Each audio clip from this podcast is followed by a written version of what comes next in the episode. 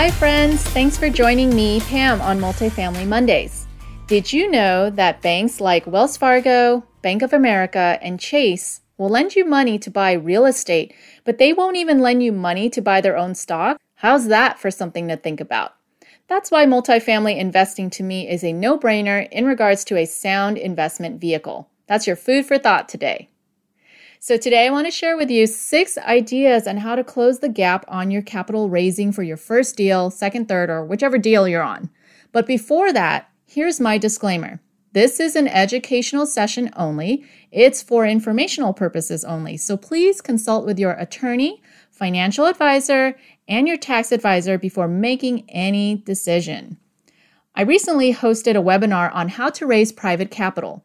And I won't go into the details here since it'll be a repeat, but you'll be able to find the recording soon on our YouTube channel called Create Wealth.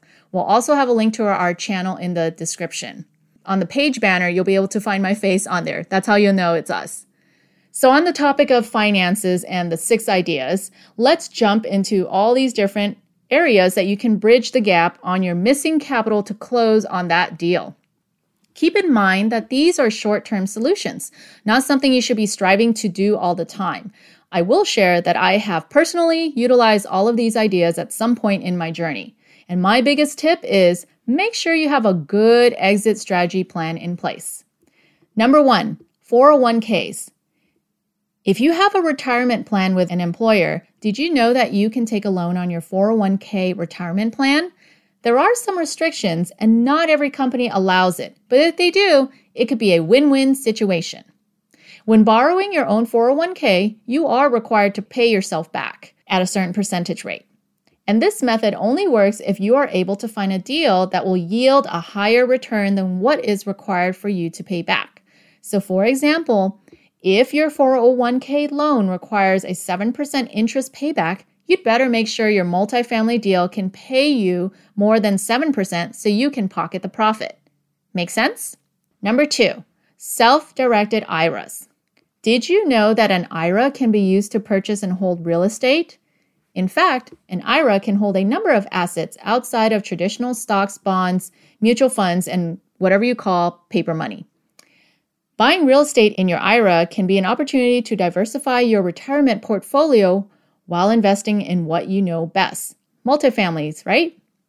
And I will take it a step further here and share that you can also join forces with someone else and use your own IRAs to go into a deal together. Number three, stocks and bonds. This is a very common one. You can sell your stocks and bonds and take your capital gains to put towards your down payment on your first deal. But keep in mind that you'll incur capital gains taxes. I'm going to wear my tax professional hat really quick here. There are short term gains taxes, which is based on your income tax bracket, and then there are long term gains taxes, which are at 15%. Only you and your tax professional will know whether this is a viable option for your situation. Every property deal is different. Number four, hard money lenders. This is an unconventional private loan that will carry higher interest rates and have a shorter term. This is an option for when there are no other financing alternatives available. The private lenders know this and they can demand a higher interest rate. So, most folks utilizing this type of loan know that they are in a unique situation and will eventually refinance to a traditional loan. Bridge loans. Number five. This is exactly how it sounds. This loan helps to bridge the gap between a conventional loan and perhaps a down payment gap in order to close the deal. These loans are an example of a private loan, so expect higher interest rates and a shorter duration. These types of loans are used for special circumstances.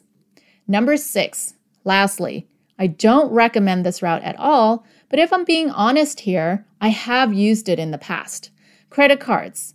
The rates are extremely unfavorable, but if you need funding in a pinch, sometimes this could be the solution but I highly recommend you save this for an absolute last resort because this route will affect your credit score as well.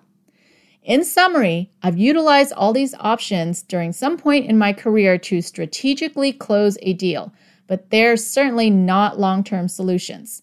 Always have an exit strategy in place, otherwise, your great multifamily deal could quickly turn sour and become unfavorable. Let me know what methods you've tried or have heard about. I'd love to hear from you. Keep that creative thinking brain going.